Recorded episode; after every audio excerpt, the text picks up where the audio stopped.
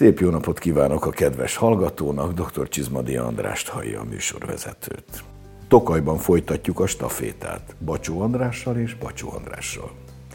Ha a távolabbi jövőben lesznek még borszerető generációk, akik néha visszatekintenek a múltba, a mi jelenünkbe, bizonyosan úgy fognak Bacsó Andrásra emlékezni, mint a rendszerváltás utáni Tokaj egyik legfontosabb pátriárkájára, mondhatnám ősatjára, akinek igen sokat köszönhet a borvidék, és akinek oroszlán része volt abban, hogy Tokaj neve újra fényesen csengjen a világban, visszanyerve méltó helyét.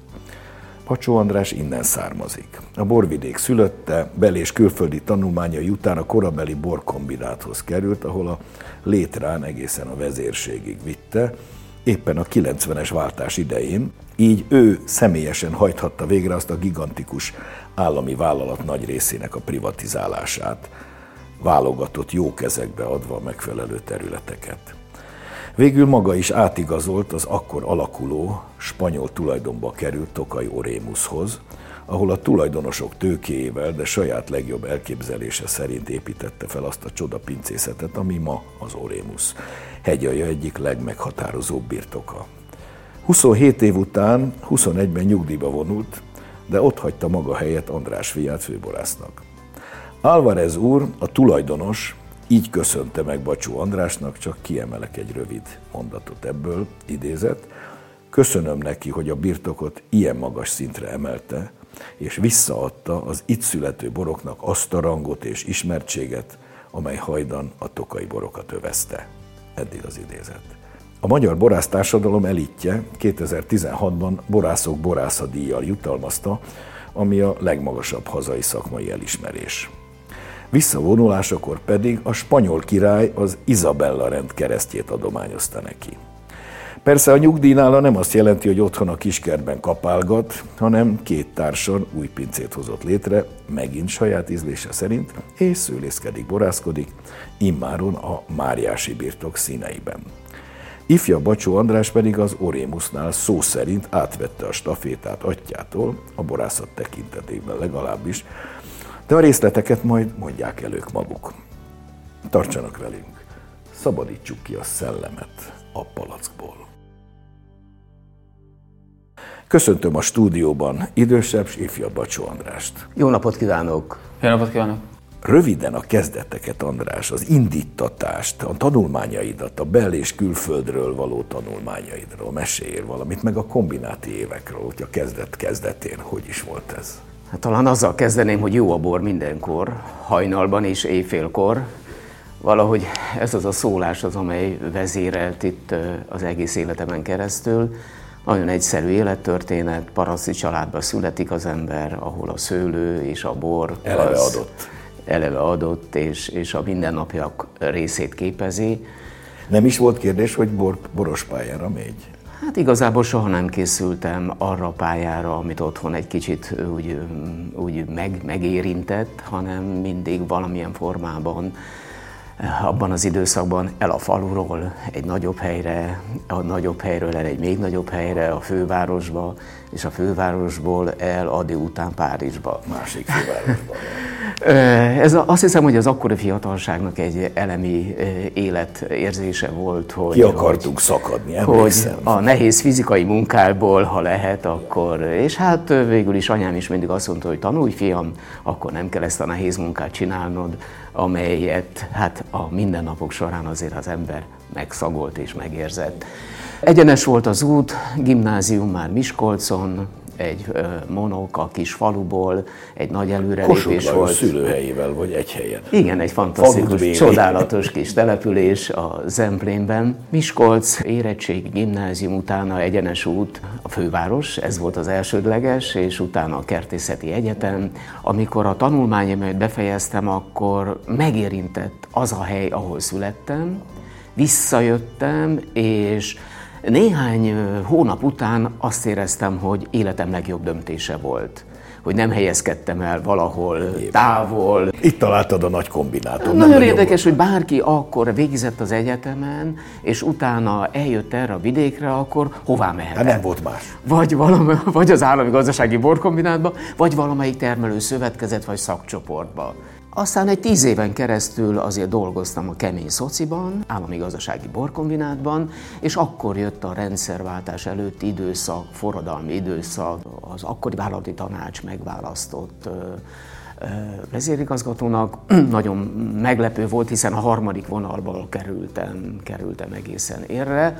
Ugyanakkor pedig jöttek az igazi nagy nehézségek, hiszen megszűnt az úgynevezett KGST piac, megszűntek azok minden. a mechanizmusok, amelyek éltették ezt a vidéket, és egész jól éltették abban Automatikusan szinte. Automatikusan éltették, ez azt jelentette, hogy jól dolgoztál, akkor egy szüretből meg volt egy zsigulid. És, és akkor kaptuk meg a feladatot, hogy valamilyen formában az állami vagyonnak a magánosítása megtörténjen. Nem volt egy egyszerű dolog, de talán a legfontosabb, hogy az akkori vezetői intellektuálnak volt egy olyan elképzelése, amelyet én is valamilyen formában motiváltam, hogy vegyük figyelembe azt, hogy mi volt itt 300 éven keresztül, milyen birtokok alakultak ki, mi történt az államosítás után, hogy szüntek meg ezek a birtokok, és a legfontosabb filozófia az volt, hogy revitalizáljuk a valaha valamikor létezett szőlőbirtokokat. Elindult egy hosszú folyamat, nagyon sok szakember működött ebben közre, és ami nagyon-nagyon fontos volt, hogy a állami szinten nem akadályozták meg ezt a feladatot. Hagyták. Egy néhány év után modellt adott arra, hogy ez a folyamat megismétlődjön, tovább folytatódjon, 2000-es évektől kezdve. És azt lehet mondani, hogy Tokai életében ebben az időszakban ebben az elmúlt 30-40 évben elindult egy ilyen újra birtok szervezési folyamat, előbb tehetős vállalkozói és külföldi tőke segítségével, de aztán a 2000-es évektől a helyi tőke és a nemzeti tőke és a tehetős emberek is megjelentek, és nem csak egy érzelmi indítatásból, hanem egyszerűen egy komoly szőlő és bor szeretet egy kb. 20 év alatt szinte megváltozott Meg. Tokaj, a tokai borvidék. Előnyére, hál' Isten. Előnyére gazdasági, szervezési kérdésekben, és ezzel párhuzamosan természetesen, hogy egyre jobb borok készültek, egyre jobb filozófiával készültek borok, és ez a folyamat kiinduló pontja mindannak, ami napjainkban itt megtalálunk. Itt van. Ifjabb András, te beleszülettél ebbe a dologba. Hát én ekkor születtem, tehát erről az időszakról kevesebb emlékem van. Én nekem már inkább a, a, az Orémus és ott a, az főleg a 98-99-es építkezésektől már vannak emlékeim. Na akkor térjünk vissza atyádhoz, hogy hogy is kezdődött az Orémus. Ugye ez is a privatizációval, ez a bizonyos spanyol család megszerezte az Orémus birtokot, és ide csábítottak főbarásznak és birtokigazgatónak, Ugye ez lett a munkahelyed egészen a közelmúltig. 1993-at írunk, amikor egy nagyon híres dűlő központjával, egy fantasztikus pince és jó néhány helyi szakember segítségével megalakul maga a Tokai Orémus, és elkezdi a működését. Az a spanyol család, aki a Tokaj Orémus létrehozásában közreműködött, a Spanyolországban egy hihetetlen nagy, komoly, vörösboros birtokot művelt. Egyike Spanyolország zászlós borainak, úgy Igen, is és nemzetközileg hihetetlen ismert, és a filozófia volt a legfontosabb. A filozófia, amelyet közvetítettek, hogy nagybort készítsünk, és ez a nagybor értékesítésében, nemzetközi bevezetésében ők partnerek tudnak. És ebben sokat segítettek. Ebben nagyon sokat valamilyen formában összekötöttük a hagyományt és a modernitást, a korszerűséget. Hiszen adott volt egy nagyon régi föld alatti pincerendszer, Tokaj alapvető pincekultúrája, és ennek közelébe ráépítettük azt a korszerűséget, azt a modernitást, amelynek révén a kettőnek a harmonizációja nemzetközi szintre emelte a pince kultúráját az Orémosznak. Én azt hiszem, ott voltam, emlékszem ennek az egész építésnek a végén is Európa egyik legmodernebb pincészete jött létre. Közép-Európában biztosan.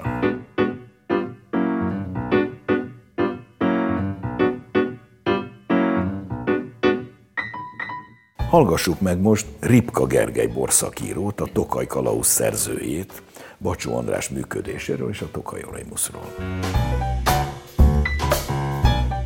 Én mindig azt szoktam elmondani idősebb Bacsó Andrásról, hogy tulajdonképpen ő volt az, aki itt a borvidéki rendszerváltást kvázi egy személyben úgy levezényelte. Tehát ugye amikor a borkombinát 89-90 környékén ezt felosztották, akkor ott az utolsó igazgatóként Bacsó András volt, aki zárt ajtók mögött tárgyalt a befektetőkkel, a külföldi cégekkel, és aztán ezekből, ezekből nőttek ki azok a már a ikonikus nagy nevű pincészetek, akár például az Orémus, ahova ő ugye az Álvarez család hívása révén tanácsadóként szerződött az elején, aztán a tanácsadói státuszból pedig több évtizednyi birtok igazgató és megkerülhetetlen munka lett. Tényleg egy, egy igazi élő legenda, egy ikonikus alakja. Ő neki kulcs szerepe volt abban, hogy az, amit ma tokai asszúnak vagy tokai édesboroknak tekintünk, az a friss, az a citrusos, gyümölcsös, kajszibarackos ízvilág, ami nekünk most már egyértelmű. De a 90-es évek elején ez abszolút nem volt egyértelmű. Akkor még ez a konyhakredenc tetején megbarnult, keserédes eh, típusú asszú stílus volt az, ami az elfogadott volt, és egymásnak összecsapott ott a régi iskola az új iskolával, és rengeteget cikkeztek annak idején arról, hogy most itt kiárusítják Tokajhegy alját a külföldi tőkének, meg hogy, meg hogy, hogy ez az új stílus, ez a halványsárgásabb színű, vagy aranysárga színű, frissebb ízvilág, ez teljesen szembe megy a megszokott tokai gyakorlatokkal, Holott erről messze nem volt szó, és tudjuk azt, hogy ma is töredék az a terület mennyiség, amit külföldi tőke irányít és gondoztak a hegy alján, de hogy, hogy ezek a birtokok voltak azok, akik, akik aztán egy elképesztő nagy löketet adtak a 90-es években a borvidéknek, és vizionárusként, gondolkodó emberként, szakemberként nagyon-nagyon sokat köszönhet neki szerintem a borvidék, és sokat hozzátett a borvidékhez. Teget számított ez szerintem mhm. Tokhaj mai értelmezése szempontjából is. Most, hogy a közelmúltban nyugdíjba került az idősebb Bacsó András, helyét a fia, az ifjabbik Bacsó András vette át. Ez is egyfajta staféta átadás. Hogyan látja apa-fia helyzetét, viszonyát szakmai szempontból? Hogyan történik ez a staféta átadás? Szép dolog ez, végig lehetett követni ezt az elmúlt években, ahogy, ahogy idősebb Bacsó András a fiát bevonja az Orémus mindennapjaiba, Ifjabb Bacsó András ugye járt külföldön is, kitanulta a borszakmát időközben, és magától értetődőnek tűnt az, hogy, hogy akkor ez eh, családon belül marad, úgymond ez a staféta. Volt alkalmam nekem is itt az elmúlt években Ifjabb Bacsó Andrással is együtt kóstolni ott a kastélyban, az Orémus pincészetnél, és látom azt a fajta fókuszált, határozott víziót, elképzeléseket a borok készítése körül, azt a fajta maximalizmust, odafigyelést, amit, amit idősebb Bacsó Andrásnál is mindig lehetett érezni. Most látszik az, hogy ifjabb Bacsó András nagyon-nagyon szeretne bizonyítani, meg hogy, hogy nagyon szeretne ennek a feladatnak maradéktalanul megfelelni. Teljesen természetes és érthető abban a életszakaszban, meg abban a e, időszakban, amit most ő átél, így, hogy átvett egy ekkora céget e, főborászként. És én azt hiszem, hogy nagyon jó úton halad az Orémus tovább. Én azt látom, hogy, hogy szépen történik ez a, ez a generációváltás.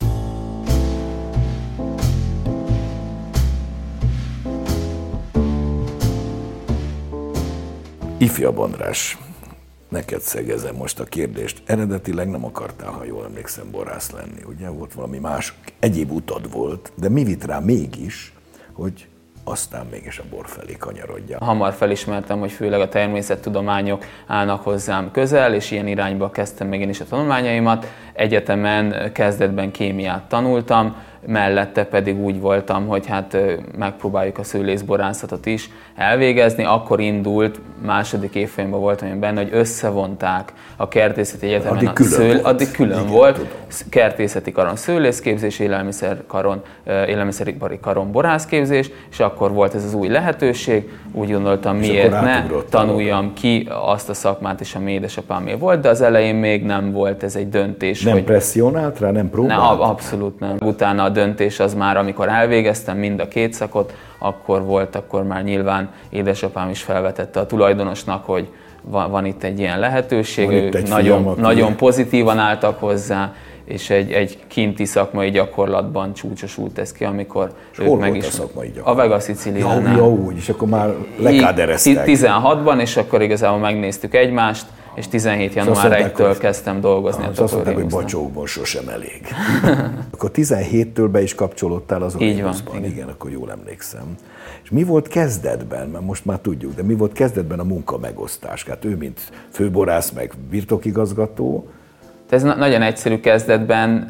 egy, egy, egy, egy, ma, majdnem. Én az első, januárban én egy hetet metszettem konkrétan a szőlőbe. Tehát, hogy, hogy nagyon fontos, nem lehet úgy borászkodni, hogy a szőlőbe ki sem megyünk. Úgyhogy egyből a, a, a Petrácson történő különleges munkába is apa beavatott, a, hogy dolgozunk ott 60 éves tőkékkel, hogy vizsgálgatjuk őket egyesével. Mellette nyilván együtt kóstoltuk az épp aktuális pincében lévő 16-os szüretnek a, a mandolását, az asszúit, és hát szépen ez, ez, ez évek, évek dolga volt, hogy én, én már azt mondhattam, hogy na egy lépést, akár egy kis apró lépést egyedül is megteszek. A klón kísérleteid, azok mikortól kezdődtek? minden szőlőnél sokféle klón van, de nem mindegyik ad azonos minőséget. Vannak gyengébb minőségűek, és a szocializmus bizony arról szólt, hogy a, a tömegtermelésre alkalmas klónokat használták, amik pont nem a legjobb minősége voltak képesek. És hogy most ez a szelekcióval arra próbálunk ugye visszamenni, hogy melyek azok a bizonyos klónok, és fedezzük fel, találjuk meg, amiket ha elszaporodtunk, akkor a minőséget tovább lehet vinni, ha jól látom. 90-es években a, a szőlőtermesztés és a borkészítés szempontjából hihetetlen sok faktort elemeztünk. Ezen faktorok egyike maga a fajta kérdés és a fajta változatai. Ahogy látogatja az ember a szőlőket, fölfedeztünk olyan ültetvényeket, amelyeket ott hagytak az öregnénik, sírtak nekem, hogy valamilyen formában vegyük meg ezeket a területeket, és ahogy ezeket nézegettem, arra jöttem rá, hogy az 50-60 éves ültetvényekben egészen Egész más, más. minőségű ilyen a változatok is. vannak, ilyen a petrács, és itt fedeztük azt föl, hogy vannak olyan változatok, amelyek képesek magas minőségű bor előállítására, magasabb, mint addig. sokkal magasabb, mint korábban, és hát elindult egy nagyon komoly ö, ö, szelekciós folyamat, amelyben nem csak én, hanem bevontam tudományos kutatókat, szőlészeket, hozzáértő embereket, még külföldieket is. Ez azt jelentett, hogy mentünk végig, néztük a tőkéket, kóstolgattuk a szemeket, és megjelöltük azokat a tőkéket, Amik amelyek a pozitívak voltak. Azt és utána három-négy éven keresztül megfigyeltük, és kiválasztottuk őket, tudományosan megnéztük, ha vírusmentesek voltak, akkor kezdtük el szaporítani őket, és utána fokozatosan klón változat parcellákat hoztunk létre, létre, és így most már sikerült átadnom a fiatal generációnak. Tehát van még mit csináljanak. Hol tartotok ebben? Azt mondjuk, hogy száz százalék, amikor kész vagyunk, akkor meddig sikerült eljutnod? soha nem érsz a végére. Ja. Tehát mindig van egy dolog, Újabb hogy, hogy, hogy, hogy jobbat keres az ember, ez egy folyamat. És az nagyon fontos, hogy elindult ez a folyamat, és számunkra lehetőség volt az, hogy ezt csináljuk. Csinálod tovább? Természetesen. Nyilván az elejéhez tényleg ki kell menni a szőlőbe, és ott megnézni minden egyes tőkét. Na most már nekünk a kezünkben van ez a genetikai anyag, már ebből parcellát, egy nagyobb táblát hoztunk létre, amiből már a borászati technológiát alkalmazva tudjuk, tehát nem mikrokísérlet, nem kis üvegbalnos tétel, hanem rendesen egy nagy tartályba csak ez a bor van, és most kezdjük megismerni. Most lehet elgondolkodni, hogy vajon egy adott fajta változat, lehet, hogy egy kicsit északiasabb területen, vagy egy kicsit délebbre néző, melegebb területen jobban fog működni. Az északiasnak egyre több esélye van ezzel a felmelegedéssel, úgy tűnik. Te, tehát igazából most, most gondolkodunk el, hogy, hogy akkor ezt a tudást, amit megszereztünk, hogy ez egy jó, ez nem egy ilyen általános jó, hogy mindenhová, hanem ezt hogy tudjuk használni, hogy az egyik ide kicsit jobb, a másik oda kicsit jobb. És ezt egyelőre csak szárazborban nézitek, vagy akár mindenben? Egyelőre szárazborban ide, szerettük volna tavaly asszusodást nézni, de nem úgy alakult az asszusodás, hogy azon a táblán, ahol kint hagytuk a szőlőt, ezeket a, a változatokat, ott, ott beindult volna. Úgyhogy hát nem, nem volt szerencsém majd jövő. lehetett. Aha. Szárazborban, És akkor igen, ezekből könnyebb. születik is már kisebb tétel? Külön? Külön, külön nem, tehát a, De belemegy a a mandolás furmintba, így van. De nektek ott még külön van hordó. Persze, máj, májusig nálunk a, külön Csak van. a végén majd össze lesz Így van, így van. És érezhető a különbség. Érezhető. Távolatti jövőben eljuthatunk oda, hogy ha ezek úgy elszaporodnak itt ugye 5-10-20 év múlva, hogy ezek fogják átvenni a fővezérséget, akár a szárazborban is. Így van, így van. Ez alapvetően fontos, hiszen gondoljuk végig, hogy elültetünk egy szőlőt, és 40 évre ültetjük ja, persze. el. Tehát nem mindegy, hogy milyen szaporítóanyaggal, milyen oltványokkal, persze, milyen nem olyan, hogy évente nem lehet lecserélni. Tehát az ember szinte előre dolgozik két-három generációra. A hogy lehet, kutatás... hogy az unokáit fogják befejezni. Igaz?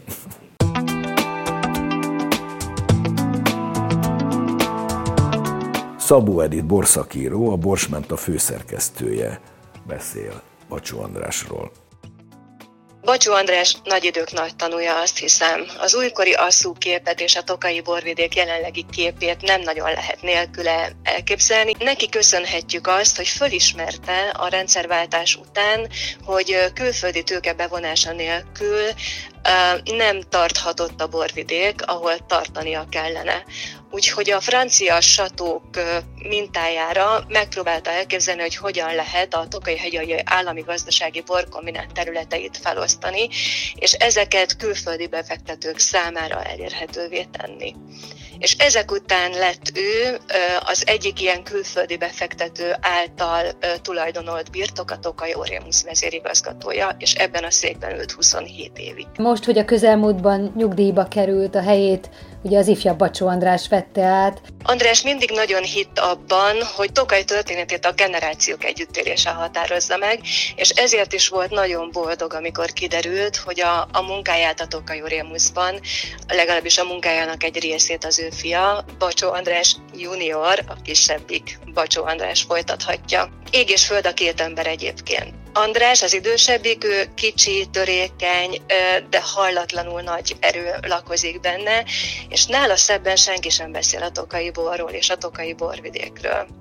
Az ő fia viszont a precizitás mint a képe. Én nála precízebb embert azt hiszem életemben nem láttam hallatlan elegancia és nagyon komoly tudás van benne, és nagyon keveset beszél, de mindig rendkívül pontosan fogalmaz. Csak akkor szól, amikor kell, de akkor nagyot. Tud-e neki segíteni, vagy tudott-e mondani olyan dolgokat, amiket átvet, annak ellenére, hogy a különböző emberek? Nem tudom, nem kérdeztem meg soha, hogy ellátta-e Andrist valamilyen útra valóval, de azt gondolom, hogy az a példa, amit adott az életével és a munkásságával, az megkerülhetetlen. És hát Andris ezt a levegőt szívta magába. A Tokai Orémus megalakulása előtt három évvel született. Tehát gyakorlatilag az egészen picikorától kezdve benne volt ebben a világban, így nőtt föl, ebben szocializálódott, és bár ő nem akart borász lenni, ő kémikusnak készült, aztán valahogy úgy hozta az élet, hogy mégiscsak e felé fordult, de azt hiszem, hogy, hogy az a tudás és az a tapasztalat, amit gyerekként magába szívott, az, az vele marad élete végéig. Ő azt mondja egyébként, hogy az ő feladata az az, hogy tovább teljesítse ki azt a képet, amit az édesapja elkezdett. Nagyon szemléletes képet használt, amikor erről beszéltünk, mert azt mondta, hogy, hogy képzelj el egy nagy sziklát, és az édesapám abból a sziklából elkezdett nagyon komoly eszközökkel lehántani, lefejteni darabokat, és egy valamilyen szobrot kifaragni. Az én kezemben már sokkal finomabb eszközök vannak, nekem már csak csiszolnom kell mindazt, amit ő elkezdett, de én sem tudom ezt a munkát befejezni, hanem valaki más fogja majd remélhetőleg folytatni, és tovább csiszolja a tokai asszú és a tokai borok képét. Az idősebbik Bacsó András nagyon sokat tett a, a tokai asszú bor minőségének a javításáért. Elévülhetetlen érdemeket szerzett a, a furmint szőlőfajta régi változatainak felkutatásában, és jelentősen hozzájárult ahhoz, hogy a tokai borvidék és a tokai bor újra visszakerüljön a világ élvonalába. És ezek nem csak hangzatos dolgok, hanem ezt a munkát valóban mindenki látta és értékelte. 2016-ban megválasztották a borászok borászává, és a nyugdíjazása után pedig megkapta a legmagasabb nem államfőknek járó spanyol kitüntetést, a katolikus Izabella rend keresztjét. Azt gondolom, hogy ez méltó csúcspontja az ő pályájának, és nagyon fontos pillanata volt az életének, és az is nagyon szép egyébként, hogy egy tokai nagybirtok vezérigazgatójaként vonult nyugállományba, de egy kicsi birtok felvirágoztatásán dolgozik a mai napig. Tehát szó sincs arról, hogy ő pihenjen. Valahogy ez így benne van a vérében, hogy neki addig kell dolgoznia, amíg csak a levegőt bír venni, és meggyőződésem, hogy őt ez a munka élteti. Andris pedig a kis kisebbik, ő pedig az apróságokat, tehát a, míg az apa nagy lépekben haladt, Andris a pici lépésekben nagyon jó. Tehát ő látja az összefüggéseket, és pontosan tudja a miérteket, hallatlanul sokat kutat, analizál, és nagyon szépen kibontja mindazt kicsiben, amit az édesapja fölvázolt nagyban.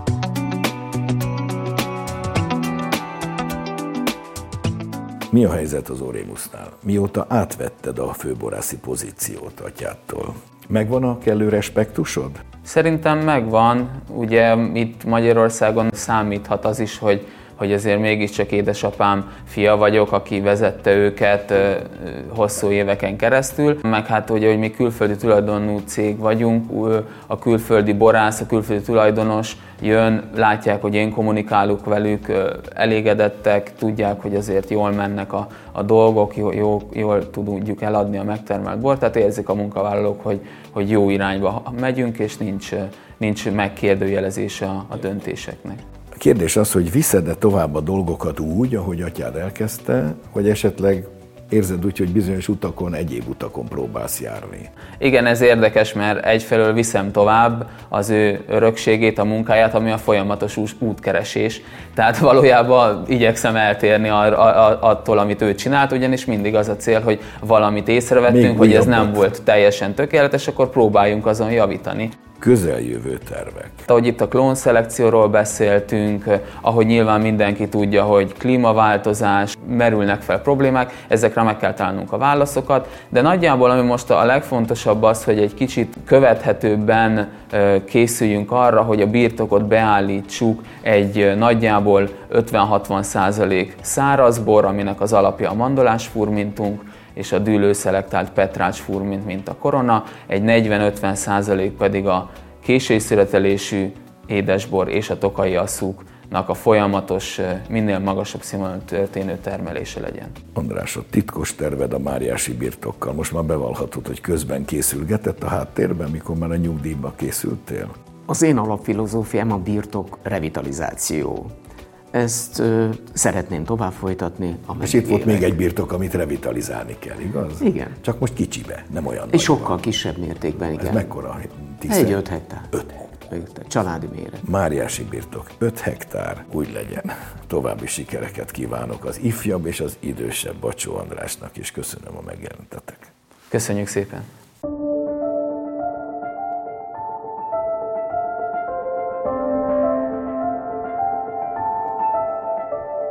És most hallgassuk meg, mi újság a borok világában. A híreket Novák Dóra szemlézi.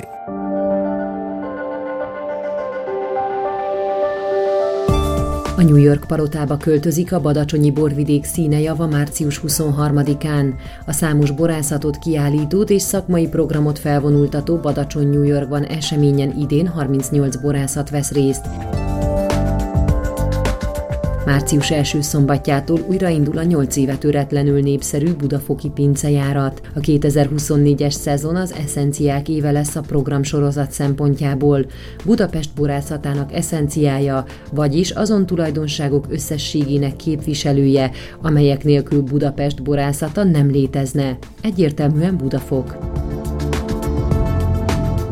Március 3-án rendezi meg a Magyar Bor Akadémia idén az évbortermelője gála ebédjét. A 2023-as évbortermelője díjnyertese Güncer Tamás az ünnepelt. A Villányi Borász idén harmadik alkalommal került a jelöltek közé, és így 24 év után most ismét egy Villányi Borász nyerte a díjat.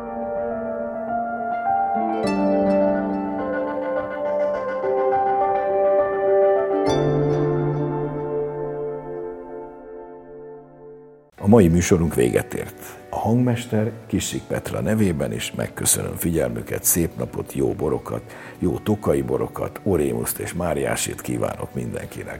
Dr. Csizmadi Andrást hallották.